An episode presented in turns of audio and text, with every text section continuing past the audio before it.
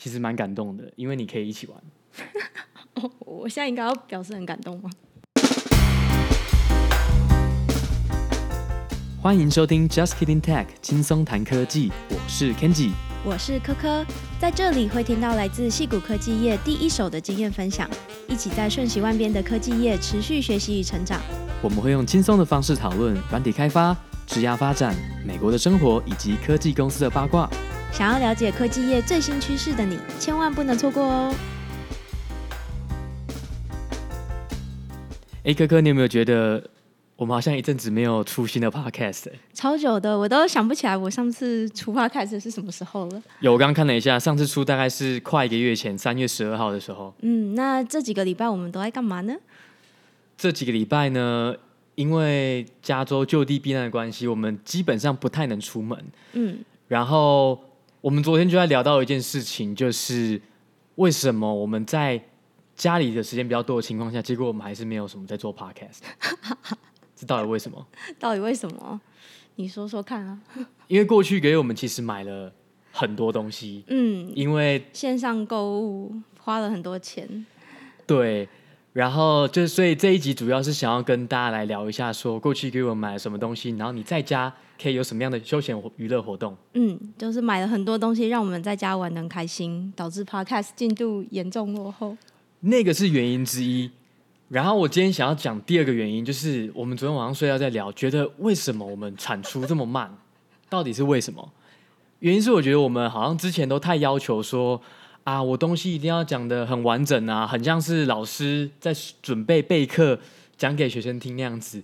反正我自己觉得有点绑手绑脚。嗯，其实我们还花蛮多时间在事前的准备，比如说我们，我记得第一集的时候其实写了逐字稿吧。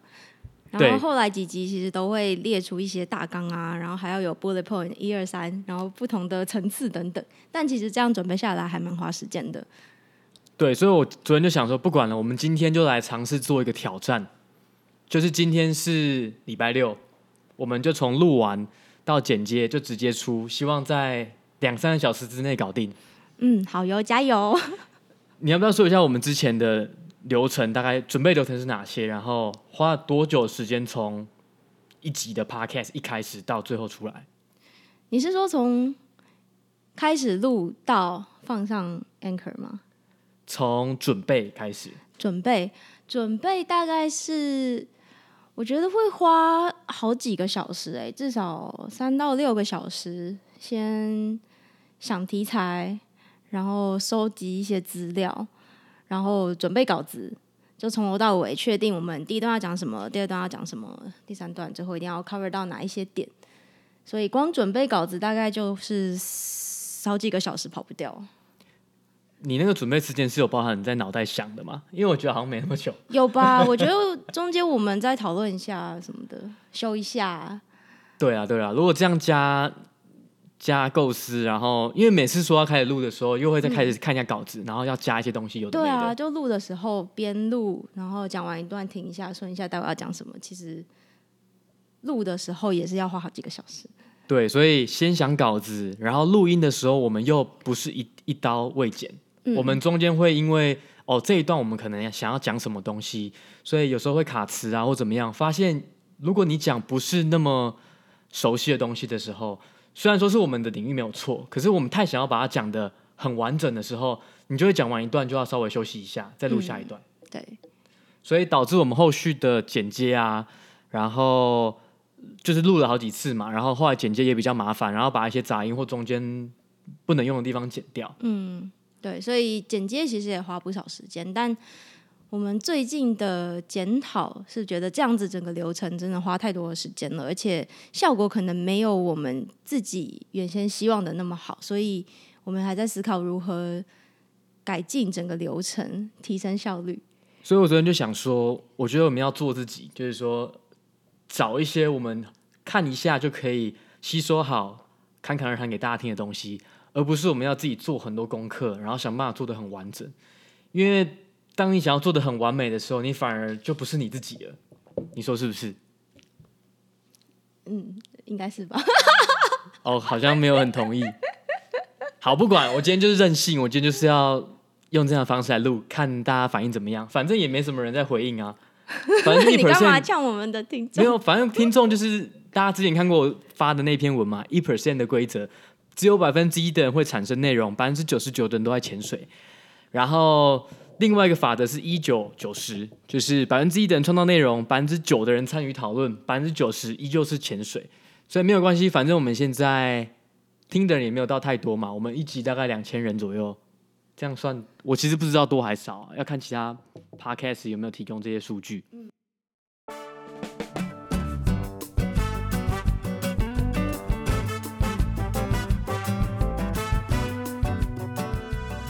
总之就是今天这集想要来乱聊尬聊一下。对，直接尬聊，我们就先从加州的就地避难谈起好了。我们是在三月第一周或第二周的时候。可能三月中啦，呃，加州发起的就地避难。那请问就地避难到底是什么？跟封城一样吗？嗯，就地避难这个 order，加州政府是呃发出来的内容是 shelter in place。那其实翻成中文是就地避难或者是居家避难嘛。所以我们看到很多的中文的媒体可能会把它翻成加州封城了，这样听起来实在是有点太耸动了，因为其实。我们自己在这边观察，跟封城的情境还相差甚远。比如说，我们还是可以出去买东西啊，买菜，也是可以出门，交通工具应该还是都有在，都有开，大众运输都有开。对，所以其实跟所谓的封城，好像所有人都只能待在原地不能动，然后也不能出去，外面人不能进来，这种情况还是差蛮多的。其实欧美国家对每个人的人权这个还蛮重视的，应该说。嗯就是如果你不太可能马上发起一个限制你的人身自由的命令，对，就是老美可能说，你如果敢这样限制我，就敢出门给你看，他也不太管的啊。嗯，就比较叛逆。对，而且这个东西也只是行政的命令，建议大家这样做。嗯，说实在，没有一个法律上的一个真的那么强制力说，哦，你出门就是犯罪，没有这种事情嘛，没有那么严格。嗯，所以在这边也是呼吁一下大家，不要太。紧张，关于所谓的加州封城这样子的消息，其实跟实际的情况是有一点出入的。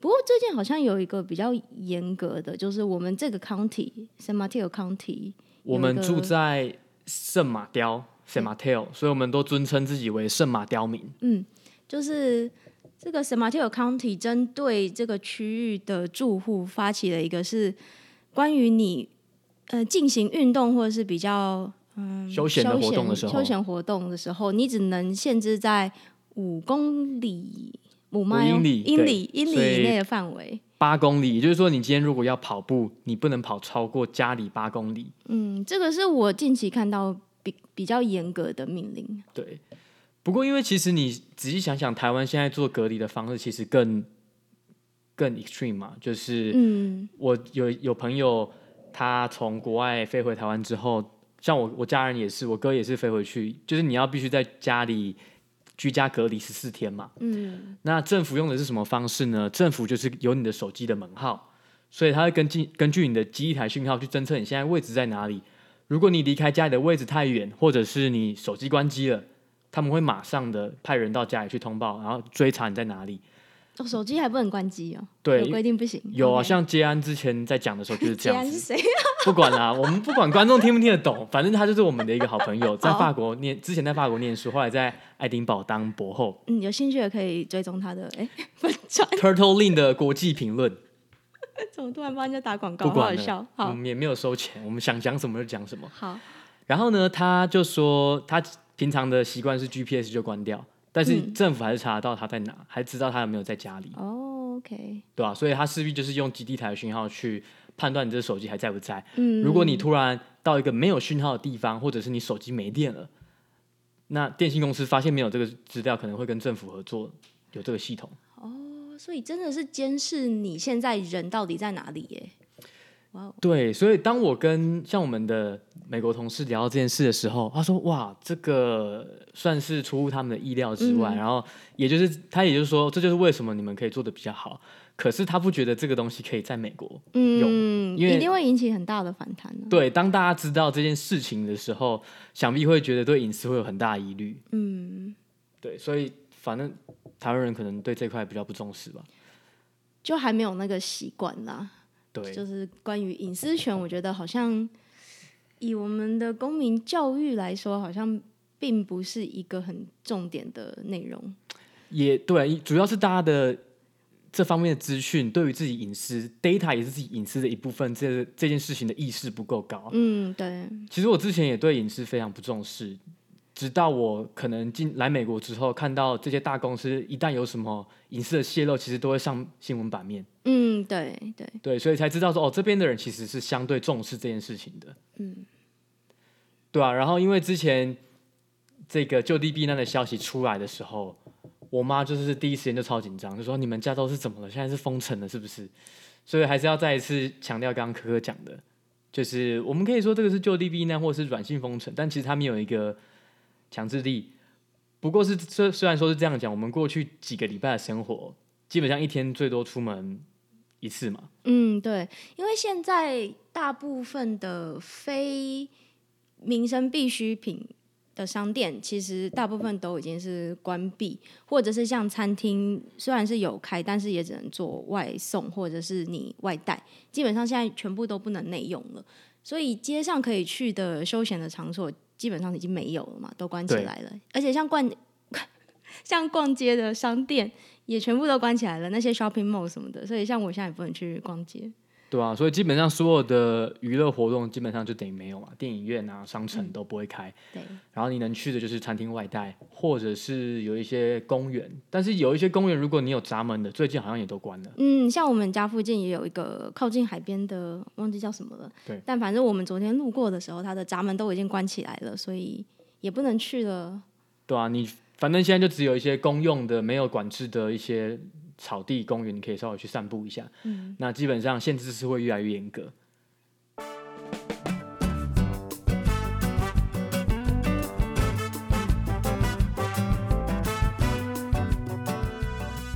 上面有政策，我们也有一些自己在家里度过这段日子的对策。没错，所以当你在家的时候，你要做的事情就是什么？嗯，网购吗？没错，就是狂买猛买。那我们想要。接下来想要跟大家分享一下，我们过去三四个礼拜买了什么东西，让在家里的生活不要那么无聊。嗯，首先我要分享我第一个，我第一个买的东西是电子书阅读器。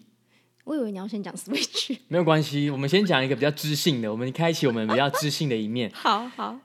因为我之前会想要看书，可是每次看书你也我都得回台湾买。如果要买中文书的话，嗯，然后你能够买的数量也有限嘛，你可能一次买个三五本，对，又很重，很难带。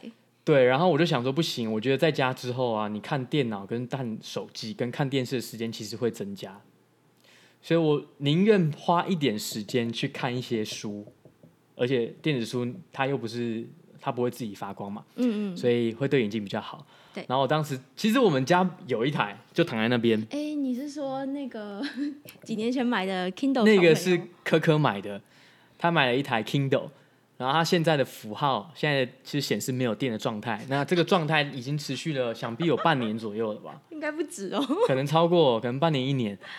没有，我要先说一下为什么我后来比较没有在用。请。主要还是因为我们买的尺寸太小了，那应该是六寸还是五寸？对，就一开始买觉得很新鲜，但后来觉得它实在是太小了，拿在手上不太容易阅读啊，整个阅读的体验不是很好，所以我后来还是看比较多实体的书。嗯。对，所以我这次在看的时候，我就挑两个重点，第一个就是荧幕要够大，这样看起来很爽。嗯。然后第二个是我希望能够直接在阅读器里面直接买中文跟英文的书。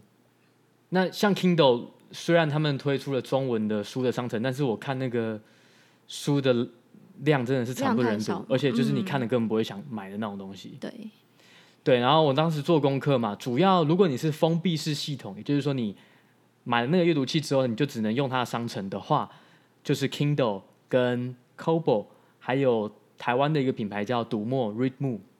那 Kindle 就是纯粹是外文书为主，然后 Readmoo 读读墨呢。读墨它就是中文的书很多，那基本上没什么外文的。那 Kobo 呢，它是乐天的一个品牌，所以它中英文的书都很够。然后我就想要减少自己买书的那个摩擦力，我不希望说我还要看想要的书的时候，我还得比如说自己载 PDF 啊，然后放到放到手动放到阅读器里面。我知道那是一个方法。那第一个麻烦，第二个你可能很多来源是盗版的。嗯，那我就想说，我需要一个很方便，我可以直接购买正版书籍，而且中英文都有的。所以我最后呢，当时是在 Kobo 跟，因为除了刚刚讲的封闭式系统以外，还有另外一种是你阅读器是跑 Android，比如它叫开放式系统的电子书阅读器。那另外我在考虑的是 Books B O X 跟 Kobo 这两个品牌在在看。然后最后呢，我是发现我在脸书的朋友里面还蛮多人用 Kobo 的。然后没有人，没有一个人用 Books，然后我又看了一些评测，就是 Books 因为它是跑 Android 嘛，所以它当然不是专门针对电子书阅读去设计的，所以很多时候大家会觉得什么系统有一些不顺的情况啊，然后不是很好用，然后整个体验上也是 c o b o 它是跑 Linux 系统比较稳定，然后它还有一个我最后买的型号是 c o b o Forma 一个八寸的电子书阅读器。它有两个功能，我觉得很实用啊，就是它可以直接同步你的 Pocket，Pocket 就是一个呃稍后再读的服务，你可以在手机上或电脑上看到一些网网页的文章，你就直接加到 Pocket 里面，然后你加入之后呢，它跟我们的电子书阅读器会同步，你就可以在上面看到你刚存好的文章。然后另外一个是你也可以同步你 Dropbox，所以你自己有一些文件你要阅读的时候，可能是 PDF 档啊，你就直接放在 Dropbox 里面。你也可以很快的同步到你的 c o b o 的 Format 上面看，所以我觉得很方便。嗯，听起来真的是很方便呢。对，然后我过去一个多礼拜，呃，看了两三本书吧，看了一本是 Edward Snowden 的呃 Permanent Record 永久记录，里面有蛮多有趣的故事，之后有机会可以跟大家讲，算是一个 Edward Snowden 的自传，然后也。详详细记载了他怎么样从美国揭发这件事情之后，然后要赶快逃亡，先逃到香港，然后再逃到在莫斯科。对，但严格来说，他其实是在莫斯科被卡住的。嗯，他原本的计划是想要从香港逃到厄瓜多尔，因为当时厄瓜多尔其实是他们分析过是最适合政治庇护的，因为他不太怕美国，所以他他们总统也很有 guts，所以就瞧好这件事情之后，他们就打算转机。哎，我本来不是说没有要讲吗？对啊，哦、不管了，就讲了。反正他们中间要转两个地方，一个是莫斯科，一个忘记在哪。反正他们要转两个地方才可以到厄瓜多尔。但是他们在飞从香港飞到莫斯科的途中呢，他们的护照，Edward Snowden 的护照就被美国政府直接取消，所以他就直接被卡在莫斯科。然后后来辗转，俄罗斯原本也没有要接手的意思，他就让他卡在。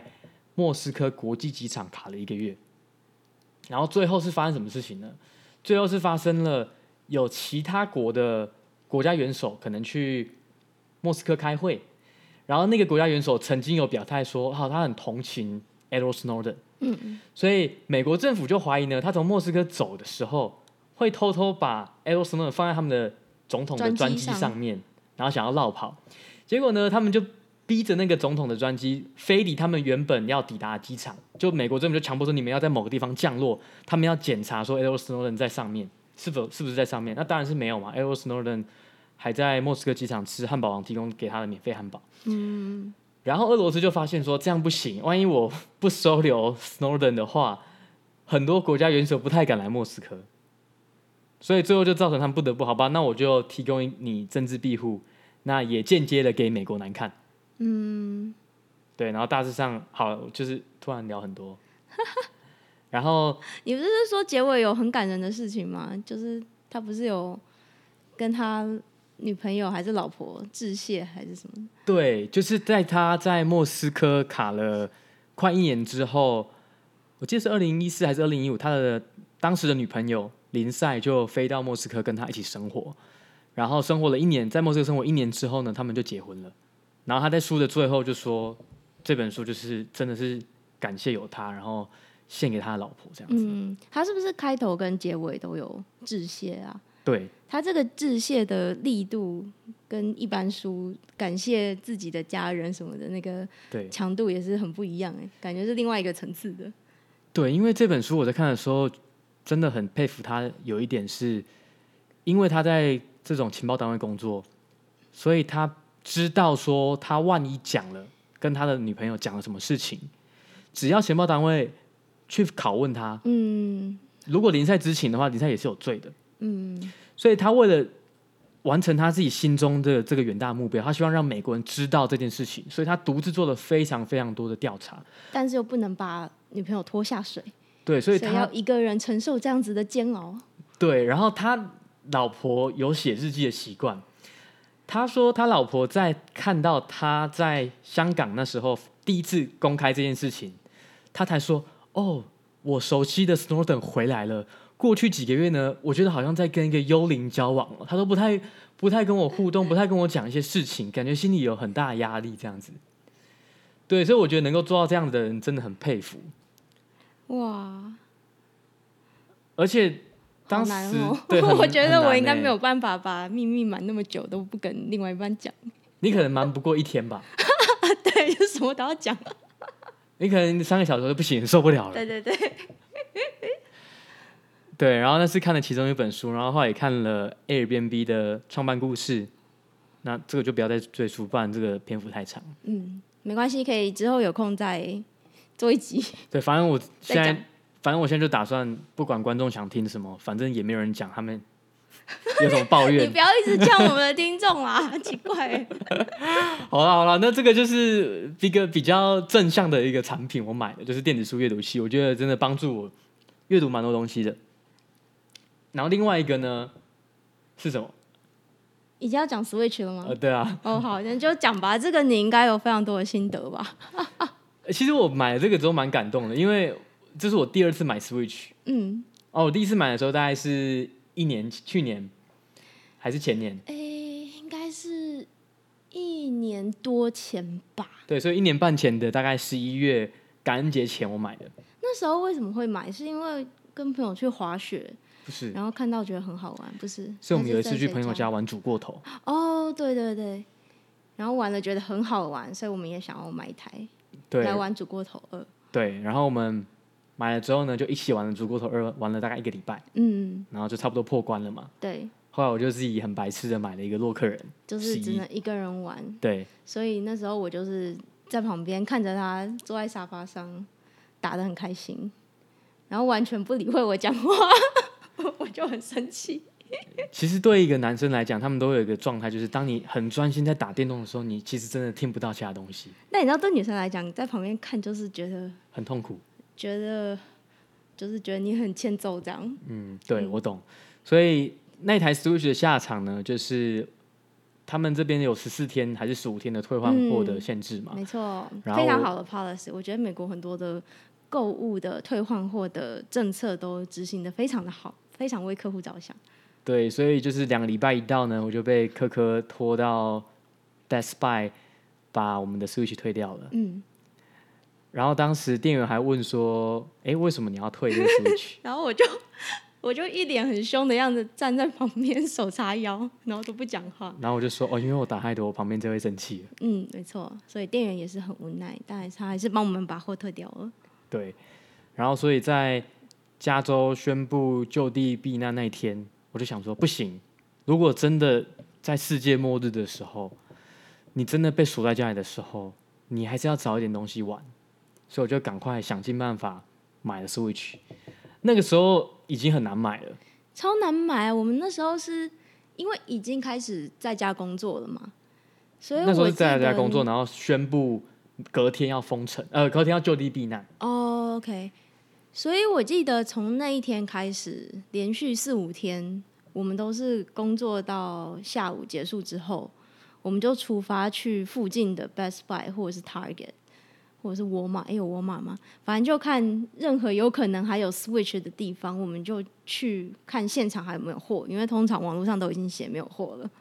对，我，我们当时第一天是有先跑 Target 跟 GameStop，对，然后后来隔了一两天也有去其他的 Target 跟其他家卖电动玩具店的找，嗯，但是我第一天当时就刷了好几次网页，刷到 Best Buy 有，我就先定了，只是他当时估是说要一个礼拜左右。嗯对，所以还是无功而返，现场看都没有没有货。对，现场看都被买完了，真的太难抢了。然后好不容易一个礼拜多以后我拿到了，然后现在过去一一周多是在玩那个马里奥奥德赛，嗯，其实蛮感动的，因为你可以一起玩。哦，我现在应该要表示很感动吗？呃，因为就是难得有一个游戏是可以，就是做两个人都玩的很开心，两个人都玩的还不错，然后还有有可以探索不同国家那种感觉。嗯、对，好啊，真的是做的蛮好的一款游戏啦，不得不说，我也是玩的蛮开心的。对，我看难得，我有一天就看到他在沙发上自己玩的很开心，我就哇，这值得了，这游戏买得太值得了，到处找月亮。对，然后我们现在已经收集超过五百个月亮。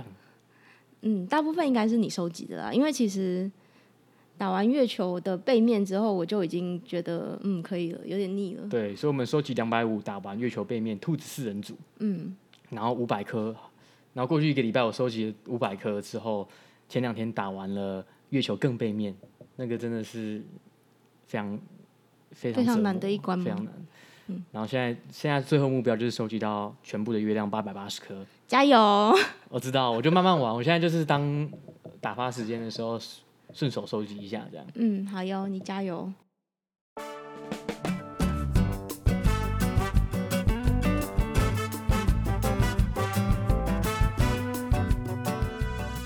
当时因为还在等待那个 Switch 来嘛，我就订了乐高，然后我买了两款，一款是。一款是六人行 Friends 的版本的乐高。哦，我就要讲一下为什么为什么会订乐高。其实是某一次去 Target 吧，现场看没有货，就觉得很伤心。但是你就很坚持，一定要找个什么东西回家玩。真的真的。所以就跑到了儿童玩具区，就看到了乐高。但是现场都是最多只有九岁，就是适合九岁以上的。对。而且反正都是小孩子，比较偏小孩子啊，没有那种十几岁的，所以款式都是比较简单，看起来比较无聊。嗯嗯嗯嗯，对，所以后来回家就看了一下，说自己想买的，然后就买了六人行的，跟一个城市的一个东京城市的，然后他又送了一个四十年纪念的一个汤马小火车。小火车，然后我们现在目前进度是把小火车组完了，两个主要买的还没组。嗯，因为后来 Switch 就来了，所以乐高还来不及组。有啊，今天可以玩一下，今天可以玩一下乐高。好好，可以。那最后一个嘞？我们最后一个买的是什么？最后一个是我吗？哎、欸，哦，我有，我还有订那个啦，绘图版。哦，对，绘图版，你订的是哎、欸，那个叫什么名字？一开始是订灰羊。灰羊。然后几天前来了嘛，我们就试玩了一下，但是玩一玩就不想用了，原因是它没有我们想象中好用，就没有网络上 YouTube 看到的一些评测的影片介绍的来的好用。因为我们觉得有一点，就是它感觉很有一点难控制，就很容易偏移。我觉得有两个原因啦，第一个是手感很奇怪，就是你很像在一个很光滑的表面上，没什么摩擦力，跟写字那种感觉不一样。对。然后第二个是因为它是你没有荧幕的嘛，所以你要自己去对，说你眼睛看你的大荧幕，嗯，你手的那个绘图板那个位置你要习惯。对应这样子，嗯，所以有可能是我们还不习惯。然后总之呢，因为我们觉得实在是不好用，嗯，然后又看到网络上大家其实是蛮推荐另外一个牌子叫 Wacom 的，嗯，所以我们就准备把我们现在手上的这个护养退掉，然后我们已经订了 Wacom 的，嗯，但还没拿到，所以就拿到之后用看看，再跟大家说好不好用。对，但我想最好用的应该还是那种有附萤幕的啦。但是因为那个就是另外一个价位了。通常如果是副荧幕的，你有玩过那种吗？其实那种就有一点像平板，就是平板电脑嘛。比如说 iPad，它其实也有那个 Apple 也是有自己的笔。然后像我之前的部门，微软的部门 Surface 出的平板的那个 Surface Pro 4之类的，其实都是直接可以在触控荧幕上面写字，嗯，那个就会写起来比较方便。所以真的真的有差，就是因为你就看得到嘛，你就直接画。对。哎、欸，那这样可是因为像如果你买 iPad，就不能跟电脑合作，就不能跟电脑连。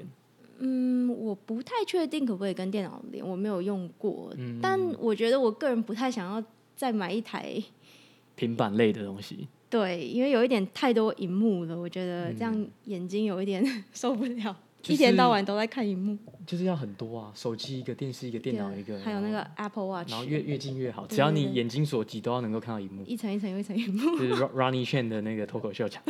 对，不行不行，我觉得不能再这样一直看荧幕了。对，好，我们至少现在新增了一个电子书阅读器，是一个比较舒服的荧幕。嗯，对对。那你还有买什么？我我比较艺术家的氛围，所以我最近开始 画水彩，真的很厉害。对，因为我还蛮喜欢一些花花草草的水彩类嘛。然后我小时候其实就有画，但长大以后比较积极追逐追求名利。不是啦，就是你知道人要现实一点嘛，所以就是也要顾到一般的工作，所以就比较没有在追求这种艺术艺术类的天性这样。嗯，对。但最近因为都在家工作，所以我觉得多了非常多的时间，可以好好想一下自己平常到底喜欢做一些什么事情，而且比较有时间去思考一些。因为我就是人生的 大问题之类的，就是需要一个暂停，然后思考一下下一步要怎么做。对，我觉得真的有差哎。就当你生活中只剩下你的家人的时候，没有接触到其他人，其实感觉头脑就会空一块出来，可以专心在自己的事情上面。是，对。但总之呢，反正其中一个我想要继续尝试的就是水彩。那因为我在 Instagram 和 Pinterest 上面就看到很多。水彩画家，他们都会把自己的作品放上去嘛，有时候也会有一些教学影片。像我最近就在 follow 一个法国的画家，他叫做 Jenny，我不太确定他的姓怎么发怎么发音，嗯，但反正 Jenny 他的画就是我非常喜欢的那种画，所以我最近都在临摹他的作品。我觉得你画的很好，我觉得有机会你要直接放上 Facebook 或者 IG 给大家看。哦，好，等我多画一点。因为就是对我。我其实也不算没有艺术细胞，但是我只是觉得水彩，然后能够画这么细致，画、嗯、这些花草叶子，嗯，然后最后呈现出来是一个很缤纷的感觉。嗯、这件事情我自己做不到啦，哦、所以觉得蛮厉害的。对，反正我最近觉得水彩也是一个大坑啊。比如说从水彩笔到纸到颜料，每一个都是可以单独研究的东西，而且从入门款到进阶款到专家款都是。不同的层次，就比如说它用的材料，还有它使用起来的方便性。那那个材质，就是颜料本身的差别在哪？颜料本身，因为像水彩颜料好不好，其实也是有分好几个维度嘛。比如说它的延展性好不好，就是它有会不会很容易随着水扩散，或是它的透明度，或是它的鲜艳度，或者是。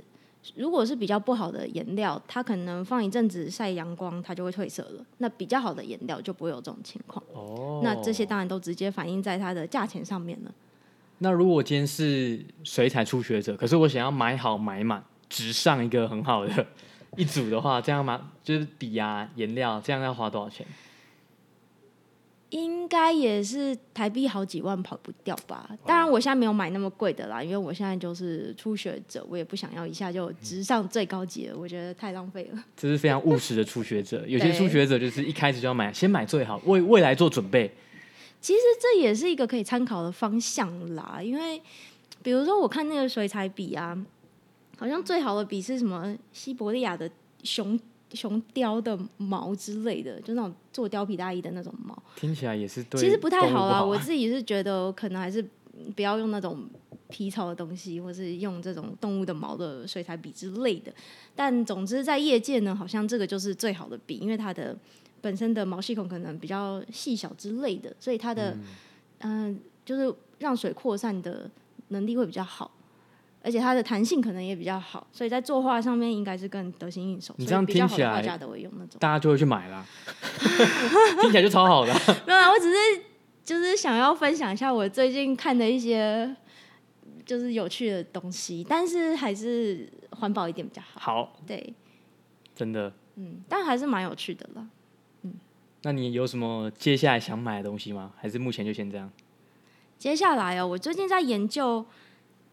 我现在在考虑要买桌上型的那种可以调整的那种桌架，还是要直接买一个升降桌？哦，嗯，我现在在想这件事情，因为本来公司是有嘛，我们的桌子都是可以自动升降的。只有你有，我没有。哦，你没有吗？欢迎加入 Intuit。然后，但是家里就没有。那这样子工作几天之后，我发现，因为我本来在办公室的时候，我会比如说一个小时坐着，一个小时站着，这样子。